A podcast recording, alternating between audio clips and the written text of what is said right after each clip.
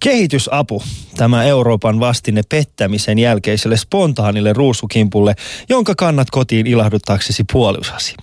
Välillä tuntuu, että ilman, ilman koloni, kolonialismin krapulaa Eurooppa voisi huomattavasti parane, paremmin kolonialismi, kolon, vitsi mitä vaikeaa sanoa, kolonialismi, aina kun mä en pysty sanomaan sitä, niin olkaa mukana, mä tarkoitan kolonialismia. Alistettiin suvereineja valtioita ja estettiin heidän kehityksensä vuosien ajan, ja nyt kehitysavulla pyritään ratkaisemaan ongelmia, joita ei välttämättä ole edes olemassa. Pyritään viemään demokratiaa sinne, missä aikoinaan hallittiin jopa epäinhimillisin tavoin. Toki kehitysavusta löytyy hyviä, hyviäkin keissejä, mutta ei niillä ole väliä, kun jokainen sentti on sinulle selkänahastasi revitty. Tänään keskustelemme kehitysavusta ja sen tarpeesta. Tervetuloa kuuntelemaan. Tämä on. Yle puheessa. Torstaisin kello yksi. Ali Jahusu. Damn son. Tää on, ollut, tää on ollut hyvä päivä sulle, Husu. Ei missään nimessä, se on sulle ollut. Ei, kun Aina, su- ainakin sun Twitterin päivityksien mukaan. Se on ollut ystävä Mä, tänään. mä, on... mä en ole twittannut enkä somettanut yhtään tämän päivän. Ei, kun sä et pysty. Sä et pysty. Koska jos sä alat somettamaan suomalaiset isistaasi taistelijoista, niin kaikki kuvittelee, että sä ö, hyväksyt heitä ja, ja oot heidän puolella. Ja sä, sua ei ajatella tolla tavalla. No hei, todellakaan. En mä oon muslimi mitenkään. Selvä.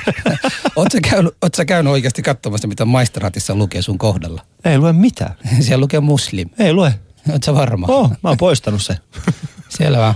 Siellä lukee No niin, tällä siinä, hetkellä. kuuli, siinä kuulitte kaikki mm. te, jotka tiedätte, mitä pitäisi tehdä, kun joku kääntää selkä islamille. Niin. Tullaan radiotöihin. Tullaan radiotöihin Somalin kanssa alkaa vaan ärsyttämään sitä sillä, että itse ei enää usko siihen, Joo. siihen samaan Miksi sä, Jumalaan. iloinen? Miksi sä oot iloinen siitä, että joku on lähtenyt isiksi? Siis Miksi sä iloitset siitä, että se on ajattele, miten paljon mä saan materiaalia pelkästään mun stand-up-keikkoihin näistä kavereista. Äh, niin siitä, siitä kun... Niin, ajattele nyt oikeasti. Mulla oli semmoinen kaveri nimeltä Juha, sillä ei vähän niin kuin reissu pitkäksi, niin sillä on vieläkin isisputki päällä. Selvä. Tiedätkö, että aikoinaan 60-luvulla niin suomalaiset lähti Ruotsiin ö, töiden perään, nyt nykyään ne lähtee keikkamatkalle tonne isikseen. No niin, nyt sä oot paljastanut, mikä on tämän viikonlopun tuota stand-up, stand-upin sisältöä jo. No vähän, vähän voisin ehkä sanoa näin, mutta ne on, on, on. Mm. Mua, kyllä mua niin vähän äh, se asia vähän pelottaa. Mä on pitkä aika miettinyt, että mitäs pitäisi oikeasti tehdä, että miten joku on valmis jättämään kaikkea tätä, mitä täällä on. Mm. Ja tuommoisen niin kuin epävarmaa tilanteeseen, jossa on nyt koko aika puhuttu siitä, että jotkut, joka haluaa jopa päästä siitä irti, eivät enää pääse irti, vaan heidät pistetään mm. Joko pää katkaistaan pää, niin kuin pois tai sitten tota, no, niin heidät pistetään niin kuin frontlineissa, että he menevät niin kuin taistelemaan siellä. Siis ei sieltä palata takaisin, jos kerran mennään. Niin mikä niin kuin ajaa ihmiset sinne? Tätä, tätä mua niin kuin vielä kiinnostaa tietää. Mm, syrjäytyminen, ystävä hyvä. Ei se voi olla pelkästään syrjä, koska ei ne kaikki olleet syrjät. Siellä on niin kuin ihan työssä käyviä nuoria, joilla elämä oli hyvin, jotka ovat kuulemma menneet sinne. Tiedätkö, Husu, että syrjäytyminen on pääosin henkistä. Se voi olla. Mm. Oot sä syrjäytynyt, koska sä, säkin oot henkinen vammainen välillä. Voisi olla kyllä jonkun mielestä, olen kyllä. Mutta, mutta se on ihan hyvä. Se on ihan hyvä, että meillä on kasuja. Niin, tai siis ei se ole hyvä, että meillä on kasuja isiksessä. En mä sitä sillä tavalla mä tarkoita. ymmär- En mä iloitse sitä, että siellä on nyt kavereet huutamassa niin kuin, äh, Allahu Akbar, missä mun kebabmakkara on. En mä sitä tarkoita, että se on millään tavalla hyvä. En, en millään tavalla hyväksy sitä ajatusta, että tämä pitäisi lähteä. Mutta se, Mutta minkä takia mä oon iloinen tästä, Ja, on joo. se, että tämä on nyt ainakin osittain poistanut sen myytin, että, että, tota, että Kyllä ISIS on sen jollain tavalla... Ei, kyllä kaikki on tiennyt ihan alusta alkaen. Että se olisi jollain tavalla niin kuin Supohan on koko maahanmuuttajien aika- Supohan ongelma. on koko aika puhunut siitä, että ei tämä ole. Tämä on niin kuin tietyt ihmisten ongelma ja, ja oliko se sitten niin kuin silloin 90-luvullakin tämä Kosovon sota, silloinkin meni Ruotsista ja Suomestakin mm. tavallisia suomalaisia sinne myös mukana. Ja aina kun näitä on ollut, aina on ollut joku nuori mies, jolla on ollut, että minä haluan näyttää kuinka iso kikkeli mulla on ja, ja lähden mukana näihin touhiin ja muuta. Mutta siitä, si, se, siitä on porukka tiennyt, että se, että tänään Supo on sanonut, että tässä on nimenomaan mukana kanta mm. suomalaisia, ei ole mulle mitään uutta tietoa. Kyllä ei mä- tietenkään, koska sä tiedät, ketkä lähtee isikseen. Sulla on sisäpäin tietoa sieltä. niin, jos, jos, jos kristityllä on ongelmana illuminaatti, niin meillä on ongelmana ahlaminaatti. Ahla, ahla, ählaminaatti. Mähän keksin tässä lähetyksessä uuden sanan, millä tavalla mä voin alistaa teitä maahanmuuttajia, jotta uskotte vielä islamin. Mutta äh, tässä on niin kuin, mutta tällä, tällä viikolla kuitenkin tapahtunut moni muu. Äh, Tiesitkö, että perussuomalaiset on perunut äh, tämän pilapiiruskilpailussa. En mä tiennyt. Etkö Siis tiennyt? mä tiesin siitä, että ne oli maksamassa, oliko se pari tonni tai parisata euroa, jos joku Joo, piirtää. 200 euroa Mä en tiennyt siitä, että ne on peruneet. Kyllä eilen, ja he eivät ole suostuneet vielä kommentoimaan, minkä takia he tekivät tämän Mutta, missä, ratkaisun. mutta onko siellä semmoinen linkki, jossa lukee nimenomaan, että he ovat peruneet? Kyllä, kyllä. Se on heidän omilla sivuillaan tiedot, että on tullut eilen, että he ovat peruneet kyseisen kilpailun, mutta eivät ole suostuneet kommentoimaan sitä. Sen jälkeen en ainakaan tiedä, onko nyt kommentoitu, mutta aamulla ei ollut vielä mitään kommenttia suhteen. tota, oliko siinä kyseessä mitä pelkoa? Että niitä pelottiin. Ei, ko- ne ei ole kommentoinut millään tavalla. Pelottiiko teitä? Mä kysyn. Mä tiedän, että joku teistä on siellä mulla, shoutboxissa mulla, on tällä vähän hetkellä, niin vaik- mulla on vähän vaikea uskoa, että noin vaan otettiin. Että siellä jo, jo, Ei. joku on oltava. Mä toivon, mä toivon, mä toivon, että siinä ei ole kyse ö, puolueen painostuksesta ja sensuurista. Joo. Mä toivon, että siinä ei ole kyse siitä. Joo. Koska sitten jos se on kyse siitä, niin silloin, se, silloin me ollaan hävitty. Ollaan hävitty. Mä itse osaltaan olisin toivonut, että kyseinen kilpailu olisi ö, jatkunut ja ne olisi oikeasti julkaissutkin niitä, koska mä olisin halunnut nähdä, että minkälaisia, minkälaisia piirustuksia ihmiset pystyvät tällaisessa ajan, ajan hengessä oikeasti tekemään. Joo, joo. Me olin viime viikon perjantaina tuossa pressiklubissa ja keskusteltiin tästä nimenomaan, että olisiko piirtänyt, olisiko julkaissut ja mm.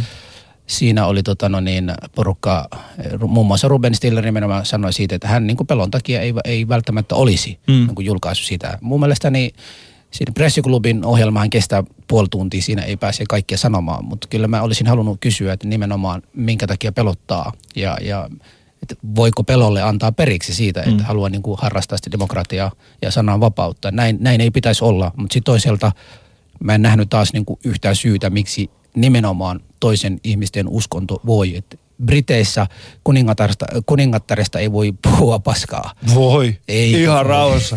Tiedätkö kuinka monta koomikkoa niin aamusta iltaa puhuu hänestä? Muun muassa siellä on siis semmoisia koomikoita, jotka on BBC suorassa lähetyksessä puhuneet äh, kuningattaren äh, iästä ja hänen, Seksuaalisuuntautumisesta. ei suuntautumisesta, vaan hänen, hänen, hänen tota, Joo. seksuaalisista a- a- alueistaan. Joo. Intiimeistä alueista. Joo, mutta siinä on se, että miksi mä en koskaan pyri koomikoksi, kiitos Mm. ei. Niin. Mutta mennään tollaisiin. mä toivon, mä todellakin toivon. Mä todellakin toivon, että kyseessä ei ollut itsesensuuri. Mä todellakin toivon, että kukaan ei ole painostanut heitä luopumaan siitä, vaan kyseessä on ollut joku muu. Joo. Esimerkiksi se, että, että, tota, että me huomasivat, että eivät he pysty viemään sitä läpi. mä Kilpailu haluan ei mene läpi. Kyllä mä haluaisin kuulla, mä Kyllä. haluaisin kuulla ja olisi kyllä kiva, mutta tota, siitä huolimatta olen iloinen, että, että ei menty niin kuin eteenpäin ton Mä asian oon kanssa. surullinen siitä asiasta. Mä oon eri mieltä sun kanssa. No sen takia, koska sä oot huono ihminen. Äh, Mutta tämä on Alia Husu ja tänään ystävät puhumme kehitysavusta. Meillä on siis vieraana Matti Kääriäinen sekä äh, Pentti Kotaaro, äh, Kotoaro. Ja tänään siis puhumme kehitysavusta hetken päästä. Te voitte myöskin osallistua tähän lähetykseen äh, tunnisteella Twitterissä Alia Husu, sekä myöskin meidän, meidän, meidän Yle Puheen sivuilla voitte osallistua keskusteluun. Siellä on tämä meidän lähetysikkuna, mihin voitte käydä Niin, kirjoittamassa. että ei voi enää käyttää Niin me ei voida enää käyttää sanaa shoutbox. niin. niin. Me ei voida käyttää enää sanaa shoutbox eikä hashtag. Kyllä. Eli Yle pyrkii rajoittamaan meidän sananvapautta. Kyllä, näin se vaan on. Ylellä on vähän erilainen. Mutta ja totta kai te voitte soittaa studioon myöskin 020 690 001. Kehitysavusta puhutaan. Meillä on siis Matti Kääriäinen täällä studiossa. Sulla ei ole mitään syytä olla soittamatta meidän studioon. 020 690 001. Ali ja Husu. No niin, otetaan nyt ö, vieraat mukaan ohjelmaan. Ensimmäinen vieraamme on Pentti Kotoaro. Hän on Reilun kauppa ryn puheenjohtaja. Tervetuloa lähetykseen. Kiitoksia. No niin, että oli helppo löytää sitten perille. Kyllä oli. No niin. Miksi muuten tota, teidän Reilun kaupan tuotet näyttävät ja tuntuvat hippien suunnitelmilta? Keiden suunnitelmilta? Hippit. Ahaa, Hipit. Ahaa. Yllätys, yllätys, yllättävä kysymys. Mm. Ää, sitten ole ikinä huomannut sitä, että Petti, että, että se, niin kuin, aina siinä on joku tällainen niin hampun tuoksu tai hampun Aa. tuntuisuus. onks, tuleeko se siitä merkistä vai? Mm. En mä tiedä, siis siinä on jotenkin vaan semmoinen fiilis, että aina kun mä otan niin kuin reilukaupan yh, niin kuin tuotteita, mutta on semmoinen fiilis, että et, et, et, osa, osa minusta laittaa nyt kukan, tiedätkö, aseen piippuun. Aa. Ja mä en halua tehdä sitä. Ehkä siinä on tällainen aivan tietoinenkin tausta, mutta minu, minulle se on ollut piilossa, koska minä, minä tietysti hain aina sitä merkkiä, josta mm. mä erotan sen kaupan hyllystä. Okei. Okay. No niin. Ja kaikki varmasti tunnistaa tämän kyseisen merkin. Siinä on sinistä ja musta. Se tunnetaan hyvin. Mm, se on erittäin hieno. Joo, kyllä. Joo, sitten tota, meidän äh, toinen ja vieraamme on entinen suurlähettiläs tai edelleen suurlähettiläs, kun tämä suurlähettiläisyys äh, titteli ei kuulemma viedä ihmisiltä pois. Hän on eläkkeellä oleva ja Suomen ku, kuumin peruna tällä hetkellä. Kaikki hän haluaa haastatella häntä ja kuulla ja meillä on kunnia saada hänet tässä mukana. Matti Kääriäinen, tervetuloa lähetykseen. Kiitos, kiitos. Mukava olla mukana, ainakin Joo. toistaiseksi. Joo, Sä, ainakin toistaiseksi tämä alkaa vähän pelottaa. Mä, mä kättelen ton sun kirjan ja vaikka en ole ehtinyt lukemaan kokonaan, mutta puhut valkoisesta elefantista siinä alussa. Että haluaisitko vähän selittää, mitä toi valkoinen elefantti on?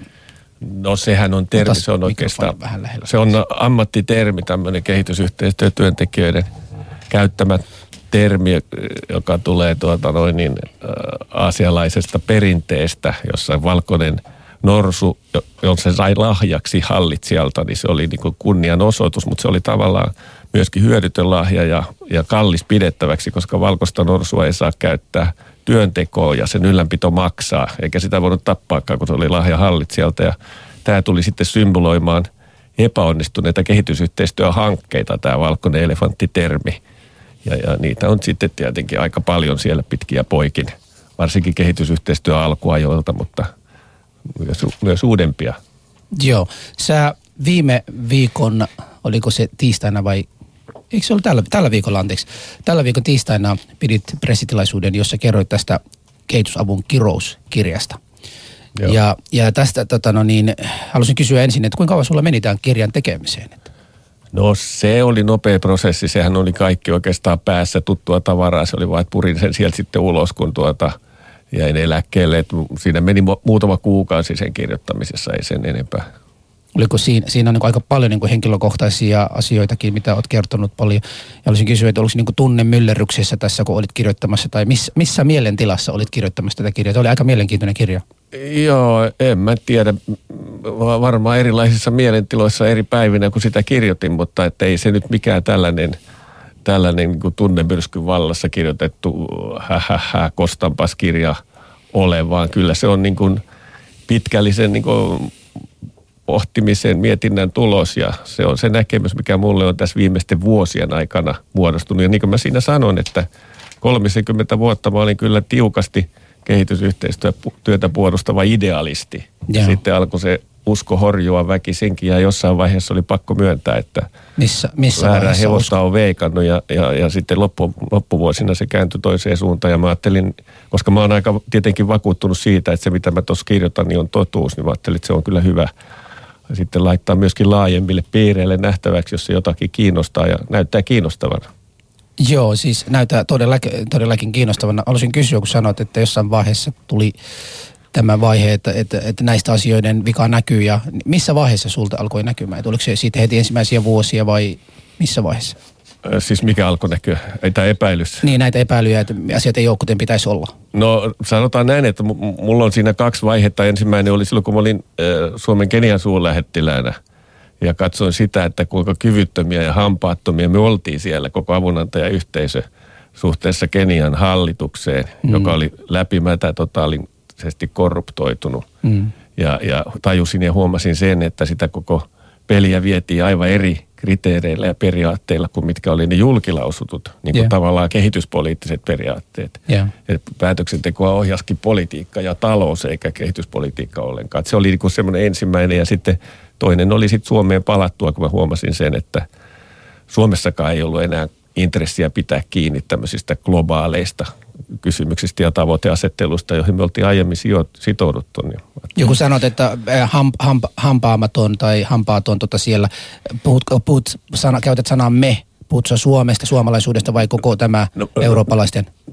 koko tämä oikeastaan avunantajayhteisö, koko okay. tämä kone, ei pelkästään, mä puhun pelkästään Euroopan unionista, No- noissa kuvioissa, niin siellä on erilaisia ryhmittymiä. Mm-hmm. Euroopan unioni on yksi, mutta sitten on se laajempi, jossa kaikki avunantajat on mukana ja erilaisissa kokoonpanoissa siellä touhutaan ja, ja, ja tämä kokonaisuus epäonnistui. Mutta sanotaan me tarkoittaa lähinnä avunantajia silloin, kun me puhutaan kehitysyhteistyötä, ei vastaanottajia, vaan avunantajia. Matti sanoit mielenkiintoisesti, että sinulle tuli yllätyksenä se, että äh, kehitysapua vietiin markkinaan, ta, markkinaan siis talouspoliittisesti ja pääosin niin kuin politiikan keinoin eteenpäin, mm. esimerkiksi siellä Keniassa, niin miksi se tuli sulle yllätyksenä? Eikö se kuitenkin kehitysavun koko historia perustu siihen, että se on poliittinen valtataistelu, jolla pyritään avaamaan ö, markkinoita? No kyllä joo, mutta mä, mä oon ollut kai naivia lapsellinen ehkä näissä asioissa, että mm. sehän alkoi tietenkin tuolla tavalla aika lailla viennin edistämisenä ja kaikkea muuta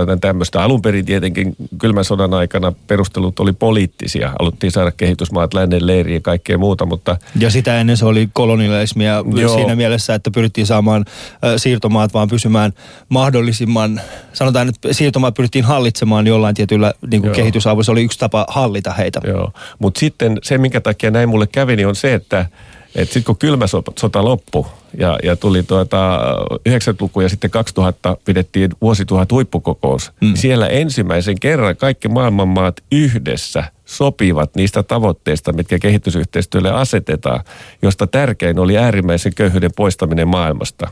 Mitä esimerkiksi Mary Robinson, joka oli siihen aikaan – YK on ihmisoikeusvaltuutettu, niin kuvasi maailman vakavimpana ihmisoikeusloukkauksena. Mm. Minusta se oli hieno tapa nähdä tämä kuvio, että nyt hyvänen aika, meillä on niin paljon resursseja tässä maailmassa, että me poistetaan äärimmäinen köyhyys. Mutta eikö se ollut hieman vähän tekopyhää, koska VTO hän ei samaan aikaan no. pyrkinyt millään tavalla. Siis no, he, niin. he, niin, siis te, te periaatteessa julkilausitte semmoisen asian, mitä VTO ei halunnut niin kuin allekirjoittaa no siinä aikaan. kävi loppujen lopuksi, mutta näinhän tämä osoittautui todeksi, mutta vasta myöhemmin, että mm. tuossa vaiheessa vielä oli, oli niin kuin pöydällä tämä niin sanottu Global Deal, niin kuin mm. Kofi Annan sitä kutsu, johon kuului myöskin VTOn kehitysmaa kauppakierroksen läpivieminen. Mm. Ja, ja kun siellä oli 140 maa, valtionpäämiestä yhdessä sopimassa jostain tavoitteista, niin tämmöinen – naivi jässikkä kuin minä, niin usko. Mä ajattelin, että kai no nyt jotenkin tosissaan, kun ne noita nimiä tuohon mm. papereihin laittaa, että tässä tapahtuu tämmöisiä asioita. Joo, erittäin hienoa. Mutta ennen kuin mennään eteenpäin, tässä mun mielestä yksi semmoinen tärkeä asia,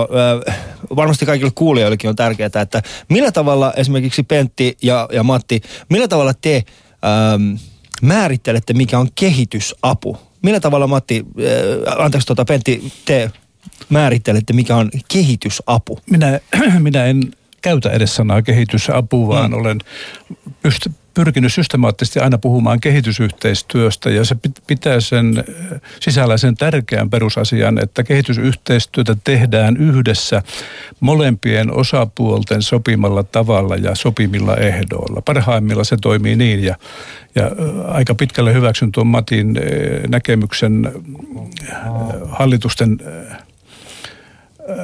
rahoittajaroolista ja sen siihen liittyvistä ongelmista vuosien varrella, mutta mä olen nähnyt samaan aikaan erittäin positiivisia ja hyvää kehitystä kansalaisjärjestöjen toteuttamassa kehitysyhteistyössä mm. ja myöskin monenkeskisessä. En pysty arvioimaan hallitusten muuta kehitys. Mm apua, jos hallitukset haluavat käyttää kehitystä. Mutta esimerkiksi Matti, miten Ota. paljon, miten paljon äh, si, äh, siinä vaiheessa kun te teet, tai siinä vaiheessa kun sä teet projekteja, niin miten paljon te erittelitte, äh, mikä on humanitaarista apua? Totta kai humanitaarinen apu on osittain, se voidaan laskea kehitysavuksi, mutta miten paljon esimerkiksi niin kun, äh, kriisissä tapahtuneet humanitaariset avut erotellaan tällaisesta kehitysavusta, miss, minkä kanssa sä oot ollut tekemisissä pääosin?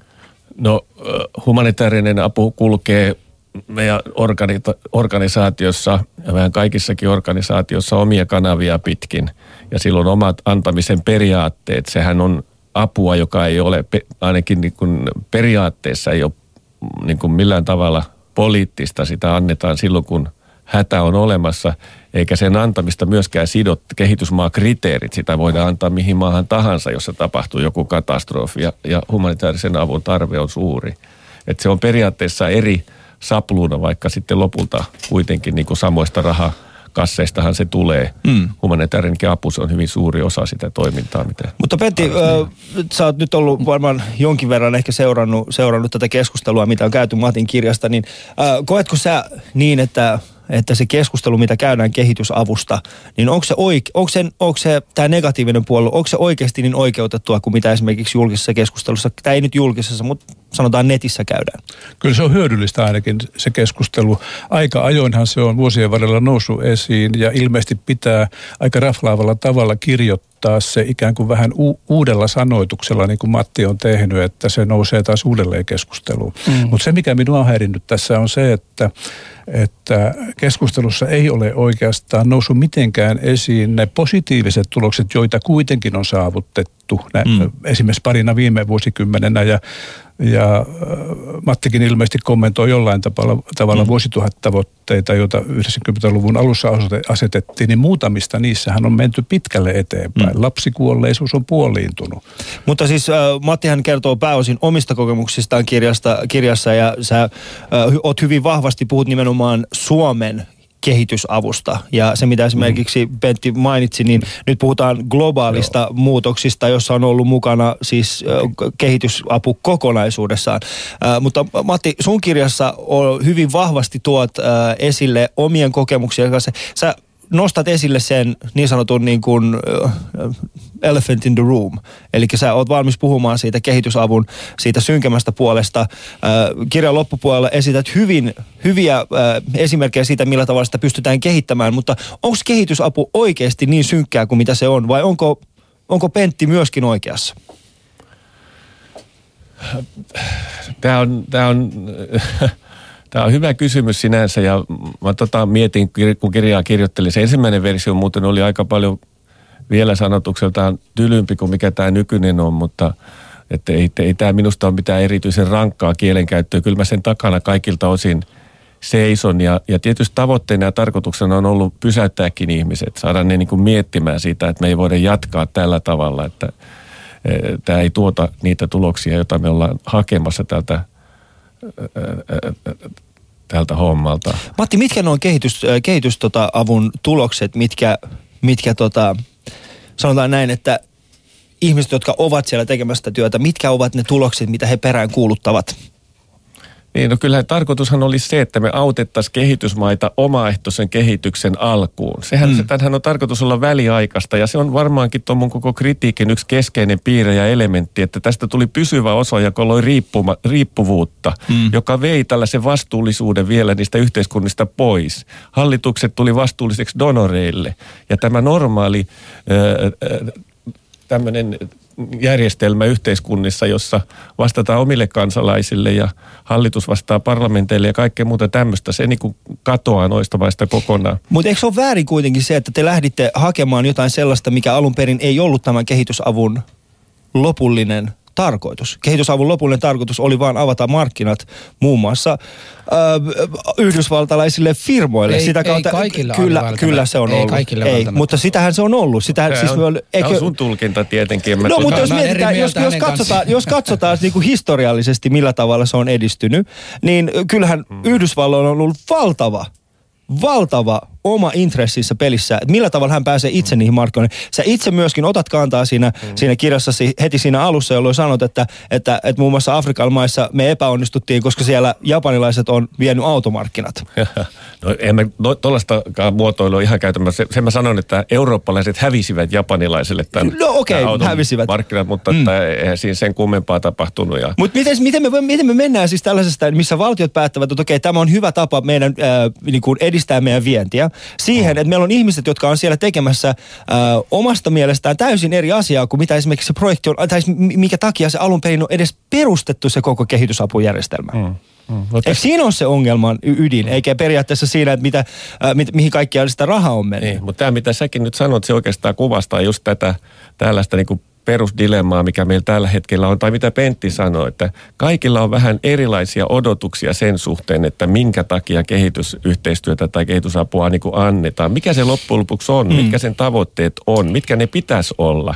Ja sitä mäkin tässä peräänkuulutin, että meillä oli nostettu tärkeimmäksi tavoitteeksi äärimmäisen köyhyyden poistaminen maailmasta, mutta kuitenkin todellinen sitoutuminen siihen tavoitteeseen puuttui. Sitä ei ollut avunantajilla sen enempää kuin niillä mailla, joille sitä apua annettiin. Niin, ja se osit osittain johtuu myöskin muun muassa siitä, että ainoa yhteistyökumppani, joka olisi voinut toteuttaa se, eli VTO, niin sen, he, he irtisanoutuvat täysin tästä ajatuksesta.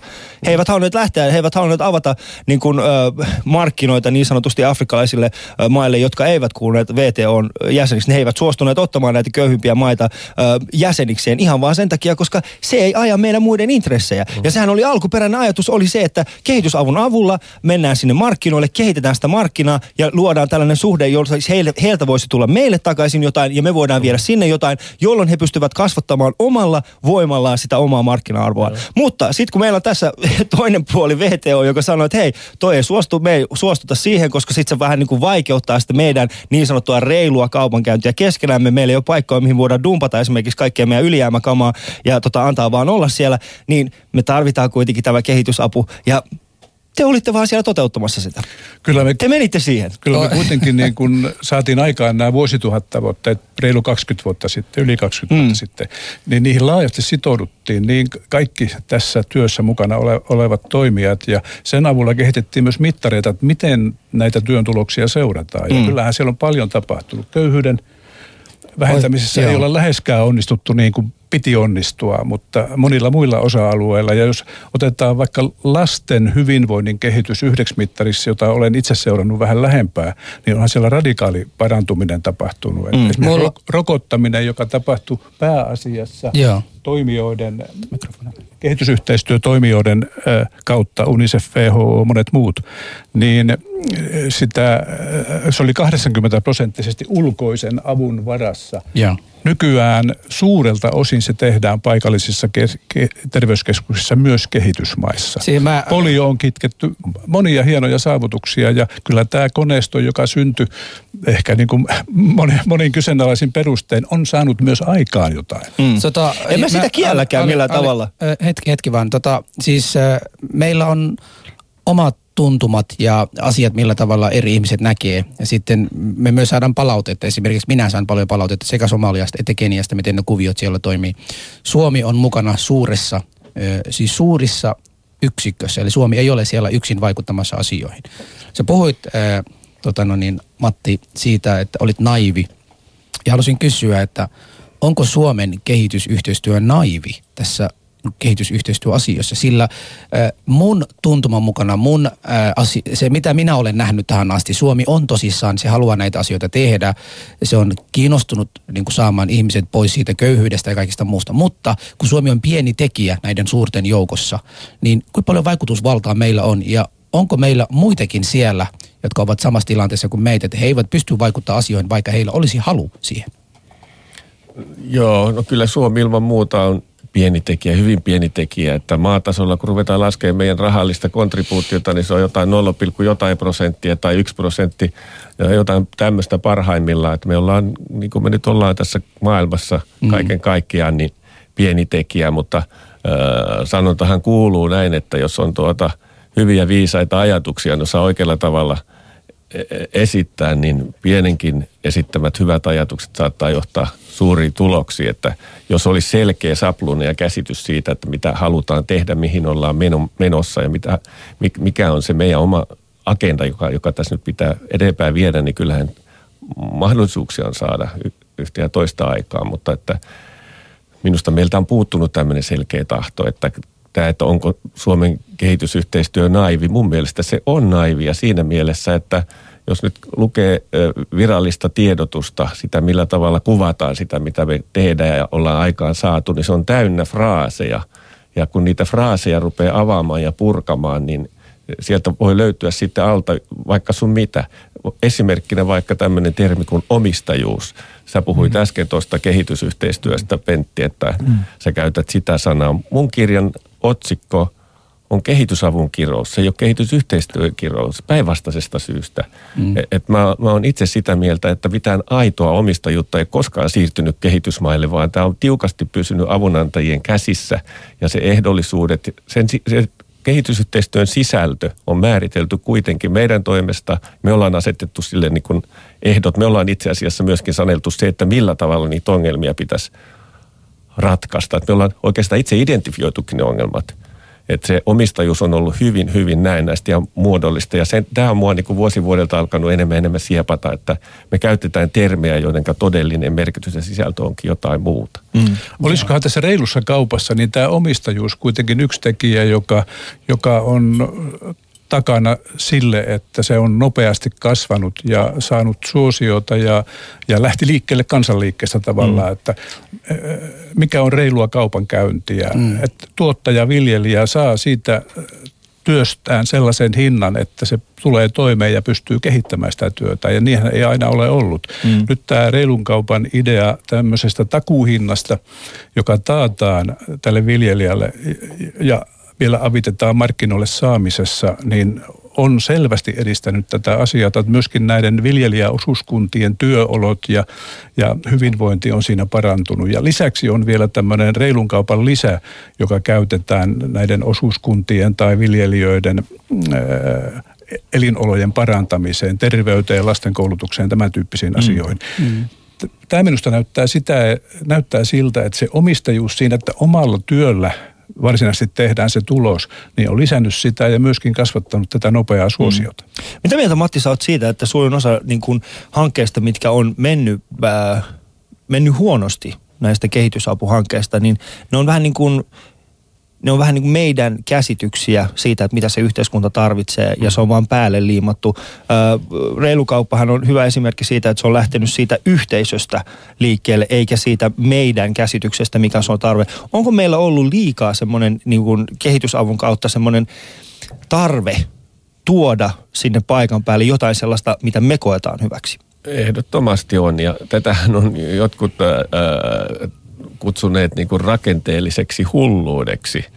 Niin mä siinä kirjassakin puhun tästä asiasta ja se on tietyllä tavalla tietysti inhimillistä, että ihmiset aina ajattelee näin, että kehitysmaa on kehitysmaa siksi, että ne eivät tiedä, mikä niillä on hyväksi, ne osaa ratkaista niitä ongelmia. Ja me ollaan taas rikkaita sen takia, että me osattiin ratkaista ne ongelmat. Nyt me vaan mennään sinne ja ratkaistaan ne ongelmat, hmm. mutta meidän pitää itse ensin keksiäkin ne ongelmat siellä. Hmm. Ja silloin se katkee tämä koko systeemi ja me rakennetaan vaan kopioita omista yhteiskunnista ja, ja, ja omista hankkeistamme sinne.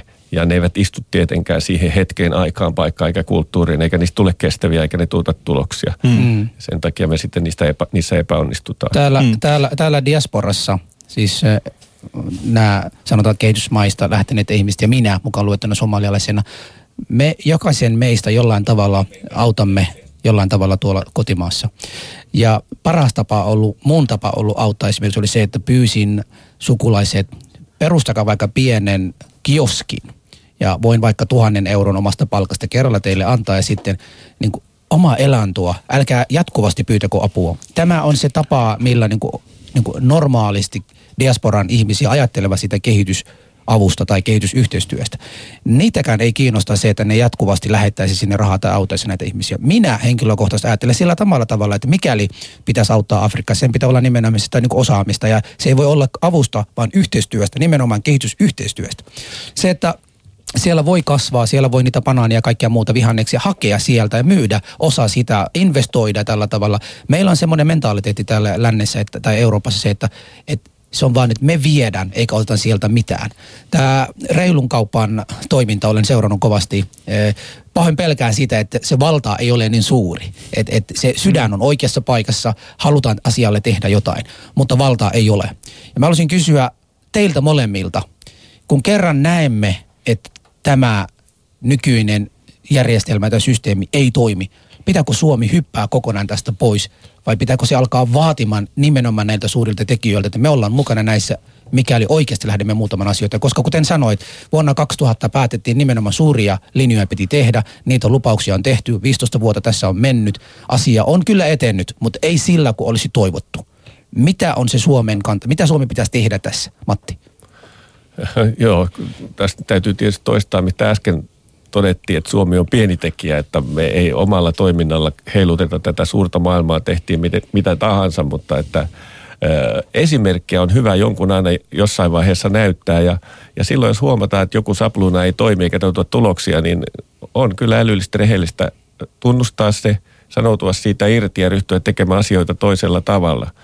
Ja Mutta- kyllä Suomi voi luoda esimerkiksi uuden kehityspolitiikan, jossa fokus on jossain muussa kuin missä se perinteisesti on ollut ja, ja, ja näin poispäin. Mutta että meillähän kehitysyhteistyön perusteet tulee siitä, että me ollaan osa Euroopan unionia ja me mm. koitetaan hyvin pitkälti noudattaa samaa sapluunaa kuin siellä on. Että käytännön ongelma tulee tämä, että kuinka sä muutat sen Euroopan unionin sisällä. Mutta eikö se ole kuitenkin ongelmallista Suomen lähteä muuttamaan tällaista, toki me voidaan perustaa ja lähteä hakemaan enemmän tällaista reilukaupan, reilukaupan merkki, esimerkkejä ja lähteä miettimään niin kuin kokonaisuudestaan sitä uutta, uudella tavalla, mutta globaalissa mittakaavassahan tästä kehitysavusta on erittäin vaikeaa päästä eroon ja yksi niistä tärkeimmistä syistä lienee se, että kun kyseinen maa antaa kehitysapua johonkin maahan, niin siihen kyseiseen projektiin heillä on oikeus käyttää pääosin heidän omia, omia yrityksiä, heidän maan omia yrityksiä ja omia työntekijöitä.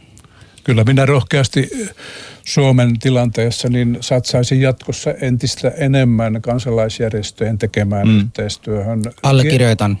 Joo, Tiedän, että mutta- siellä, siellä, siellä evaluoidaan, arvioidaan ja ollaan valmiita korjaamaan, jos nähdään mm. ongelmia. Mutta Matti, eikö se pidä paikkaansa, että, että kehitysavun yksi tärkeimpinä elementteinä ja se, minkä takia se on näin, näinkin suuri vielä tässä vaiheessa on se, että esimerkiksi USA pystyy hyödyntämään kehitysavun kautta, hän pystyy edistämään vientiään, koska hän pystyy, he- heillä on etuoikeus käyttää omia yrityksiään. Sen Niin, takia no- esimerkiksi jälleenrakentamisessa Afganistanissa, Irakissa sinne menee hirveästi rahaa nimenomaan jenkeiltä, koska siellä on jenkkiläisiä yrityksiä jälleenrakentamassa sitä, koska heillä on se etuoikeus No, kehitysavun myötä. Afganistan ja Irak on periaatteessa erilaisia tapauksia kyllä, mutta että sinänsä toi ei ihan pidä paikkaansa, koska avunantajat ovat sopineet siitä, että kehitysapua pitäisi antaa niin sanottuna sitomattomana apuna, joka tarkoittaa että periaatteessa sillä kohdemaalla vastaanottajalla on oikeus kilpailuttaa ja valita sitten toteuttaja sen mukaan, mikä heidän kannalta on edullisin. Käytännössähän tämä ei ihan näin toimi, vaan Mm. sinne asetetaan aina semmoisia mukavia ehtoja, pieniä ehdollisuuksia, jotka sitten ohjaa sen valinnan tämän kyseisen maan kannalta siihen, siihen tuota toimittajaan, jonka ne sinne haluaakin. Mutta, mutta periaatteessa, periaatteessa tasolla niin me ollaan sitomattoman kehitysavun tilanteessa aika pitkälti tällä hetkellä. Mutta käytännössä... Mutta käytännössä se on niin, että kehitysyhteistyöratkaisuja tehdään poliittisin ja taloudellisin perustein. Ja sen mä oon tuolla kirjassa suoraan sanonut, mm. että mitään varsinaista kehityspolitiikkaa ei ole oikeasti olemassa, koska tätä toimintaa lopulta ohjaavat kuitenkin poliittiset ja taloudelliset seikat. Mm. Joten olisiko mahdollista, että jos Suomi lähtisikin tekemään jotain niin radikaalista, että me irtautuisimme tästä järjestelmästä ja perustaisimme oman, niin se lopullinen, äh, se lopullinen äh, impakti globaalissa mittakaavassa olisi täysin mitätön. Mitä mieltä olet, Pentti? Jaa. Niin kuin Mattikin sanoi, niin vai, vaikea ainakaan äkillisesti on irtautua ole, olemissa, olemassa olevista rakenteista ja tavallaan pitkistäkin sitoumuksista. Että äh, tässä pitää hyväksyä niin äh, pienten askelten kehitys. Ja mä menisin siihen suuntaan, että, että järjestöjen rooli selvästi voimistuisi, koska tiedetään, että järjestöt pystyvät aistimaan ja näkemään aukkoja, puutteita, tarpeita herkemmin ja pystyvät myös toimimaan alueella, jossa hallitukset eivät välttämättä pysty. Otetaan nyt vaikka Husun kotimaa Somalia. Järjestöt ovat pystyneet tekemään siellä kuitenkin melko merkittävää työtä Kyllä. tilanteessa, joka on hallituksille mahdoton. Mm. Joo, halusin nopeasti kysyä äh, Matilta. Tota, sä oot ollut Kenian suurlähettilään, Suomen suurlähettilään Keniassa vuonna 2003-2007 äh, Nairobista käsiin ja esimerkiksi Somalia oli yksi niistä maista, jo- joista olit vastuussa. Haluan kysyä nyt vaikka Mä, päiv- mä muuten pitää sanoa, että mä oon päivystävä somali tässä maassa. Joten mä nyt kysyn sulta, että millä tavalla tai mitä Somalia on hyötynyt kehitysavusta? Ihan, ihan konkreettisia esimerkkejä. Mä en ole nyt tietenkään Somaliaa yksityiskohtaisesti seurannut enää viime vuosina. Mä itse olin 80-luvun puolivälissä Somalia deski-officeri siinä mielessä, että mä hoidin esimerkiksi Suomen kaikkien aikojen suurinta Somalia-hanketta, joka oli tuberkuloosin vastustamishanke, niin mä olin siitä vastaava virkamies. Meillä oli parhaimmillaan 28 asiantuntijaa tuota Somaliassa ja Mogadishu oli täynnä valkoisia Land Cruisereita, jossa kylässä luki Finida. Me, se oli iso hanke. Me oli monta muutakin isoa hanketta ja siihen aikaan kaikki näytti hyvältä, mutta että kuten tiedämme, niin historia siitä eteenpäin on kaikkea muuta kuin hyvä.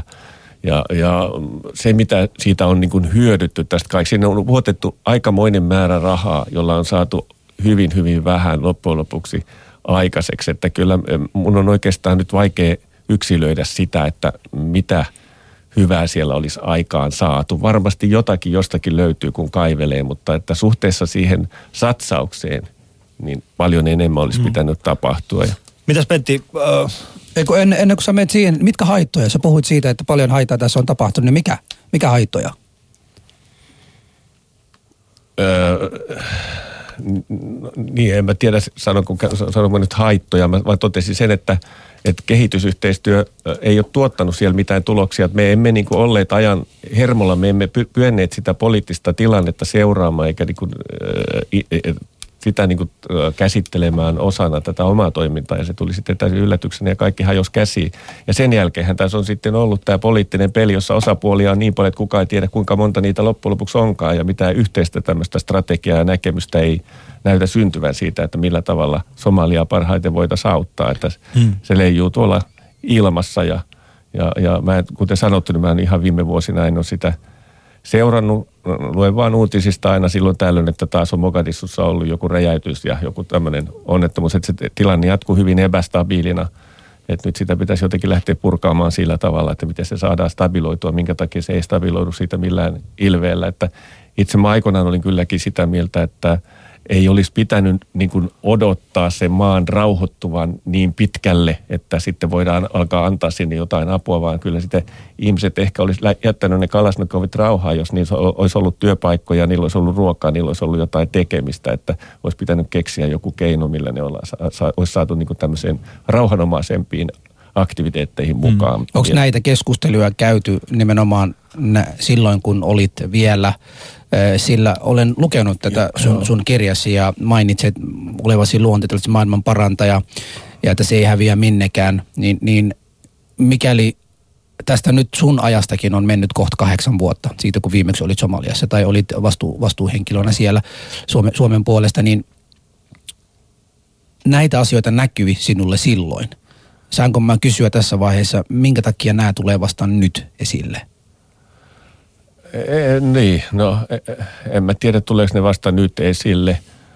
Kyllä näistä asioista koko ajan keskustellaan tämän systeemin sisällä ja kyllähän siellä silloin nimenomaan, kun meilläkin tämä niin sanottu EU-puheenjohtajuus 2006 oli ja, ja siellä oli se kriittinen tilanne, Etiopian armeija tuli rajan yli ja kaikkea muuta tämmöistä, niin käytiin jatkuvaa keskustelua siitä, että mikä on oikea strategia ja koitettiin YK on siipien alla luoda oikeita strategiaa. Silloin tämä kanta näkemys siitä, että sinne pitää vaan ruveta niin kuin antaa tämmöistä aika massiivista apua, että ihmisillä on mahdollisuus elää edes jollakin tavalla siellä. Mm. Että jos ei heillä ole muuta kuin, että jos ainoa palkanmaksaja on joku, joka, joka niin kuin pyytää sua käyttämään kalasnikovia toista vastaan – niin tilanne on äärimmäisen huono, että siitä tilanteesta pitää päästä pois, mutta se kanta loppujen lopuksi voitti kuitenkin, että tilanne pitää saada niin kuin stabiloitua osapuolet pöydän ympärille ja keskustelemaan ja, ja siitähän tuli loputon suo sitten, siitä osapuolet keskusteli ja keskusteli ja keskusteli, mitään sopua ei koskaan tullut ja mitään suurempaa apua ei sitten myöskään koskaan lähtenyt. Matti, Jäikö näin, mä, että mä, molemmat osapuolet kuitenkin keskustelivat rauhasta myöskin kehitysavun turvin? Molemmat osapuolet. Yleensä näissä rauhanneuvotteluissa niin. molemmissa, molemmat, molemmat osapuolet äh, myöskin neuvottelevat äh, eri maiden kanssa siitä, että kumpi osapuoli saa miten paljon sitä kehitysapua. Joo, kyllä, kyllä. Eikö se pidä paikkaansa? No, kyllä, varmaan. Tota, siis äh, vielä viimeinen, ihan viimeinen kysymys tästä niin Somalian tilanteesta. Miten Matti itse henkilökohtaisesti näit, Somalia on Kenian ja Etiopian naapurimaat. Mm-hmm. Ja, ja molemmat ovat myös niin kuin, kehitysavun ei nyt voi sanoa varassa, mutta kuitenkin hekin niin kuin tätä hakevat. Heillä molemmilla, näillä kahdella mailla on molemmat intressiä Somaliasta. Mm-hmm. Niin miten sä koet, että, että sieltä käsin, tai voisiko edes oikeasti miettiä. Tätä, tätä on se naivisuus, joka mulle näkyy suomalaisessa kehityspolitiikassa, etenkin Somalia-asioissa tai Afrikan asioissa. Eli tossa Kenian ja, ja Etiopian molempien intressi ei välttämättä ole, että Somalia nousisi sillä tavalla, kuin me täältä Suomesta halutaan. Niin miten voisi ajatella, tai miten Suomi voisi olla sellaisissa maiden kanssa nimenomaan yrittämässä vaikuttaa sen Somalian tilanne, jos nämä, näillä ei ole sitä sama intressiä. Ja, ja tämähän näkyy ihan tavalliselle ihmisellekin, että otetaanko näitä huomioita näissä kehityskeskusteluissa, kehitysavukeskusteluissa? Joo, mun ei pitäisi nyt ruveta tosta asiasta liikaa viisastelemaan, koska mä en todellakaan niitä ole hoitanut vuosikausiin, eikä ne mulle sillä tavalla enää kuulu. Kyllähän nämä asiat varmasti mukana niissä keskusteluissa on ja pyörii, mutta että mitä Suomi siellä tekee, me tiedetään, että meillä on joitakin yksittäisiä henkilöitä, jotka kulkee siellä niin kuin välittämässä ja koittaa saada eri tahoja yhteen ja, ja ristiriitoja sovitettua ja näin poispäin. Että se on ollut se Suomen panos ja sitten on, mitä Pentti mainitsi, niin kansalaisjärjestöt, jotka siellä on toiminut myöskin, mutta että henkilökohtaisesti mä näen kyllä sillä tavalla, että pidemmän tähtäimen pysyvä ratkaisu täytyy tulla afrikkalaisten itsensä toimesta ja Nimenomaan. on niin kuin, toivonut sitä, että myöskin afrikkalaisten oma EU, eli AU, Joo. vahvistuisi niin paljon ja, ja alkaisi niin kuin omata niin selkeitä poliittista tahtoa ja voimaa, että sillä tahdolla voimalla mm. ja niillä resursseilla, jotka heille sitten ehkä jostain saataisiin kerättyä, niin myöskin tämän tyyppiset alueelliset ongelmat pystyttäisiin ratkaisemaan, että ne on, se on minusta oikea kanava ja toivoisi vaan sitä, että muut voisivat sitten auttaa Afrikan unionia rakentamaan omaa kapasiteettia ja toimintakykyä niin, että ne pystyy tämmöisiä asioita tekemään. Me ollaan ystävät varmasti samaa mieltä siitä, että kehitysapu tällaisenään ei, ei ole kovinkaan hyvä ratkaisu. Eikö me voidaan tässä ohjelmassa alkaa puhumaan kehitysyhteistyöstä mieluummin kuin Joten kehitysavusta? seuraavaksi, vai olemmeko, olemmeko eri mieltä tästä? Kehitysyhteistyöllä on tärkeä asia, mutta mm. kehitysapu on mennyttä. Ke, niin, kehitysapu on ehkä mennyttä. Joten seuraavaksi äh, keskitytään hieman valoisampaan puoleen. Keskitytään tulevaisuuteen. Ei kaiken tarvitse olla sitä, mitä on tapahtunut ennen. Meillä on täällä ihmisiä, jotka pystyvät myöskin antamaan meille ratkaisuja siihen, että mitä voisimme kenties Suomessa ja Suome, suomalaisten kanssa, millä tavalla me voisimme uudistaa sitä tapaa, jolla me teemme tämä. Tämä on siis Alia Husu. Meillä on ystävät Matti Kääriäinen sekä, sekä Pentti Kotoaro täällä meidän vieraana, ja olemme jutelleet, jutelleet kehitysavusta. Ihmiset, te, te olette hienosti käynyt meidän lähetysruudussa yle.fi kautta puhe osallistumassa keskusteluun. Sieltä näkee myöskin, mitä kaikkia muita kommentteja sinne on tullut. Twitterissä tunnisteella Alia Husu. Vitsi, tää multa tulee olemaan mulle Husu vähän aikaa vaikeaa, mutta kyllä mä löydän ne sanat. Twitterissä tunnisteella Alia Husu, niin siellä pystyy myöskin käymään keskustelua. Totta kai Facebookissa meidän puheen omilla Facebook-sivuilla. Vai pitääkö sitäkin kutsua naamakirjaksi? Ali ja Husu. Mutta ö, Pentti, me ollaan puhuttu nyt aika paljon siitä, että ö, muun muassa Matin kanssa siitä, että minkä takia kehitysapu ei toimi. Ö, mutta, ja sä oot maininnut muutamaan otteeseen, että ehkä tämä reilun kaupan malli voisi olla tulevaisuutta. Niin mitä, mitä hyvää on reilun kaupan mallissa? Mitä muuta hyvää kuin mitä olet jo maininnut? Siellä on siis yhteisöä autetaan ja, Niin, ja, ja se, siellä on... si, siinä on se omistajuus, jota me täällä peräänkuulutettiin mm. eri yhteydessä, että siinä itse nämä toimijat niin sitoutuvat siihen, koska se tuo oman työ, omalle työlle tuloksia. Mutta sitten, ja, ja se on tavallaan kuluttajavetoista, että kun me Suomessa täällä markkinoimme redukaupan tuotteita, niin kuluttaja siellä kaupassa tai Alkon viinihyllyllä tai jossakin ratkaisee sen, että ostanko reilun kaupan tuotetta. Ja hän tekee tavallaan päätöksen siinä aina. Niin kuin me sanomme, että maailma paranee ostos kerrallaan. Mm. Niin tämä kuluttajavetoisuus on yksi ja se johtaa siihen, että yritysten yhteiskuntavastuu ja yritysten osallistuminen, taustalla on tietysti talouspolitiikka, kauppapolitiikka, erilaiset säännökset glo- globaalissa mittakaavassa, mutta yritysten osallistuminen, kun he käyttävät kuitenkin kehittyvien maiden raaka-aineita ja muuta, niin yritysten osallistuminen aidosti ja suuremmassa mitassa yritysvastuuseen on yksi tie eteenpäin. Mm. Se on jossakin määrin kasvussa, mutta erittäin hitaasti edennyt. Mm.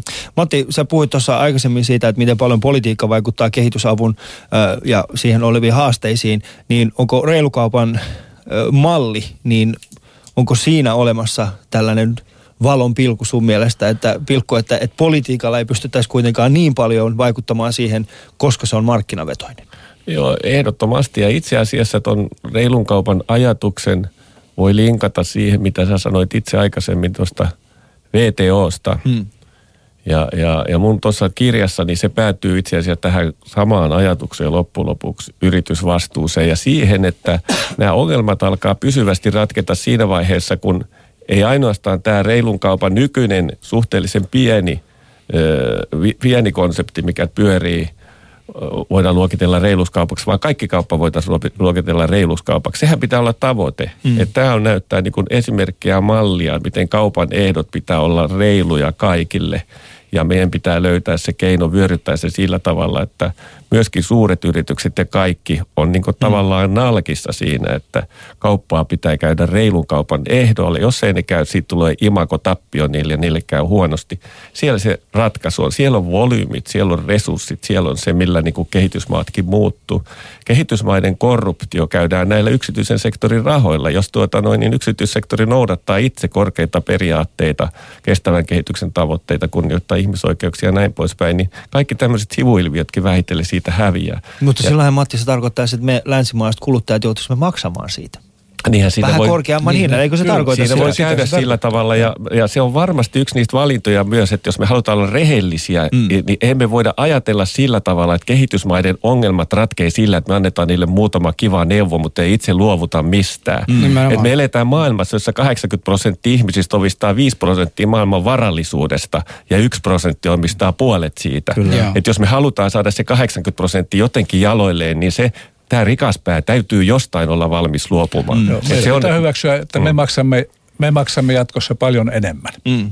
Mutta onko se hyvä asia? Oletteko te valmiita Totta maksamaan? Totta kai se on hyvä. Miten, niin miten Husu, se nyt tämä menee pelleilyksi yhtäkkiä? Ei, ei tämä ei mene pelleilyksi. Koska, koska ei. Ali, mä en voi, en, en, siis en mä toi edes tuolla idealla edes halua leikkiä, koska nimenomaan se, että me maksamme muutama euro lisää, voi olla meille tulevaisuudessa hyvä siinä mielessä, että ei me tarvitaan koko maailman ongelmia häiri, eikä auttaa niitä. Mm. Ja, ja meidän pitää niinku pyrkiä globaalisesti sillä mentaaliteetillä, ei kun mä sanon hetki, sillä mentaaliteetillä, että sielläkin kun voidaan hyvin, niin mekin täällä voidaan hyvin. Joo, mutta mutta niin ymmärrätään ka- Husu sen, että se on pitkäaikainen kehitys ja mikäli me mennään tuollaisen malliin, niin se ei todellakaan, se tulee vaikuttamaan minun ja sinun lompakkoon huomattavasti pidempään kuin meidän jälkeläisten lompakkoon. Niin. Ymmärrätkö tämän ajatuksen? Niin, eli siis sit siinä tapauksessa meidän, se pitää, tarkoittaa siis meidän sitä, pitää sitten pitää niin. tämä systeemi, Joo. meidän ylläpitää tämä korruptiosysteemi, mikä on nyt mä en olemassa. sanonut, että meidän pitäisi ylläpitää sitä. Mm. Mä vaan sanon, että ollaanko me valmiita vielä yhteiskuntana siihen, että me maksamme eh, pidempää penniä siitä, että tulevaisuudessa meidän ei tarvitse käyttää rahaa kehitysapuun. Se on se pointti. Onko kukaan meistä koskaan valmis antamaan penniä enemmän? Vähemmän aina ollaan valmiit, mutta enemmän koskaan ei. Mm. Mutta siitä huolimatta se ei pitäisi olla meille esteenä se, että muut pääsisivät mm. jotenkin nauttimaan elämästä ja olemaan ihmisiä maan päälle. Niin sillä tavalla se on se ainoa keino, millä me voidaan päästä. Tämä alkaa kuulostamaan saar- saarnaajalta. Eikö tämä, alkaa, Matti, eikö tämä ole vähän samanlaista niin kuin, e, semmoista e, idealismia, mihin sinäkin aikoinaan uskoit? On, ilman muuta. Mutta onko se mahdoton idea? No, vähän en sitä tiedä. Mä oon tuolla turpeen alla jo pitkään ollut siinä vaiheessa, kun tämä ehkä toteutuu, mutta että se mitä, mitä mä itse toivon todellakin ja, ja on pannut tämmöisiä jotakin merk, merkille tämmöisiä muutoksia, niin on se, että nykynuoriso puhuu tästä yritysvastuusta paljon paljon enemmän kuin aikaisemmin, kun mun aikana esimerkiksi koko termiäkään ollut olemassa. Ja, ja siellä on syntynyt nuorison keskuudessa semmoinen ajatus, että yksityissektori on ok, voiton tekeminen on ok, rikastuminen yksityissektorin kautta on ok, mutta se pitää tapahtua niin kuin noudattaen näitä korkeita hyviä periaatteita. Mm. Ja, ja, ja mä tiedän sen omistakin lapsista, että hekin, hekin niin kuin puuhailee näiden asioiden parissa. Ja, ja nyt kun meillä on sitten internet, some ja kaikki tämä muu, että eihän me tarvitsisi mitään muuta kuin, että tämä ajatus lähtee. Nythän te olette ratkaissut maailman globaalit ongelmat tässä ohjelmassa juuri. Tämä kun lähtee tästä leviämään ympäri Suomen, sitten Pohjois-Euroopan, Euroopan, maailman kaikkialle. Mm. Jos ihmiset, nuoret päättää, kuluttajat päättää, mm. että mä en enää osta mitään roskaa, mä ostan vaan mm. niin mm. reilun kaupan juttuja näitä ja mä edellytän, että ne firmat käyttäytyy asiallisesti. Mä edellytän, että mun, missä mun rahat on osakerahastot tai mulla ne on jo eläkerahastos, että nekin käyttäytyy asiallisesti. Mm. Mun eläkerahasto esimerkiksi sijoitti rahaa näköjään veroparatiisiin mm. ja sieltä johonkin mm. ihme rikolliset toiminta Afrikkaan. Kyllä, äh, reilukauppa, reilukauppa on... Äh, se on, se on hieno ajatus, mutta sehän ei ole se, siis se ei ole se ainoa keino, jolla me päästään se.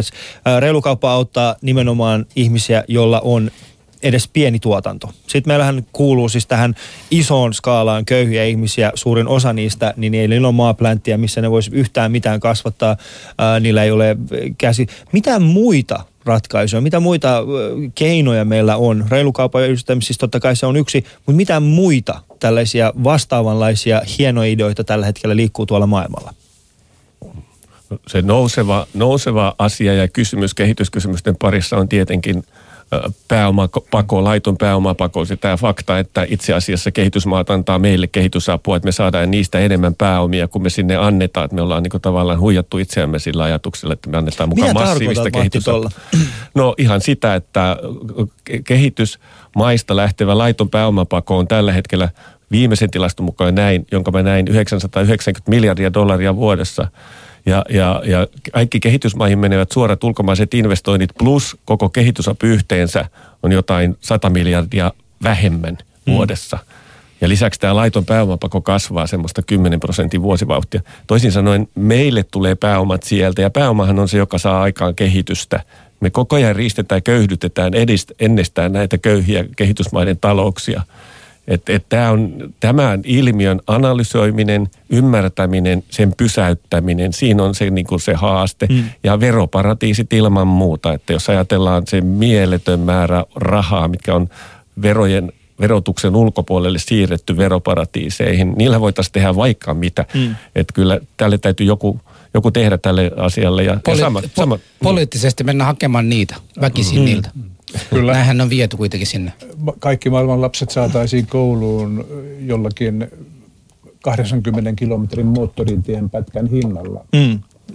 Sehän ei ole mikään talouskysymys globaalissa talousmittakaavassa, mutta näitä keinoja... Ota, ota, ota mikrofoni vähän suohon lähelle. Joo, näitä keinoja pitäisi, pitäisi kyetä käyttämään. Kykenemmekö me globaalissa politiikassa yhteisillä pelisäännöillä saamaan jotain tämmöistä aikaa? Uskotaan, että tulevat polvet ovat meitä vahvempia ja fiksumpia näissä mm. asioissa. Joo, ja aletaan, aletaan niitä luottamaan. Mä oon täysin samaa mieltä siinä, että nämä suoraan äh, kehitysapu voisi ensinnäkin muuttua kehitysyhteistyöksi ja sitten toisena kansalaisjärjestöjä. Mä tunnen Suomessakin suuria kansalaisjärjestöjä, jotka tekevät hemmetin hyvää työtä, muun muassa Solidarisuussäätiö, joka tekee siis todella hyvän työn Etelä-Amerikassa ja myös Afrikassa. Itseni koen, että vahvistamalla diasporaa, vahvistamalla näitä yhdistyksiä, kansalaisjärjestöjä, niiden kautta meillä voisi olla enemmän. Ja sitten Suomi tekisi suoraan näiden maiden kanssa, eikä tarvita mitään välimaita tai välikäsiä. Sillä tavalla ehkä meillä voisi olla vähän enemmän, enemmän vaikutusta. Sinä et voi mennä Mogadishuun, the etkä voi mennä Iraniin, mutta minä ja Ali voidaan mennä Miksei sinne. Matti voi mennä? Esimerkiksi. Siis voi mennä, mutta sille, että et erottuu, erottuu heti. Mutta sitten sit kuvittelee se, että et diaspora, niin, diaspora vahvistetaisiin sillä tavalla, että heidät niin otettaisiin vastuu, o, ovat jo Suomen kansalaisia, he vastaavat jo Su- Suomelle suoraan. Kansalaisjärjestöä täältä lähtisi sinne tekemään. Mä luulen, että sillä rahalla pystyisi paljon, paljon suurta vaikutusta tehdä, mikäli se menisi tämän kautta.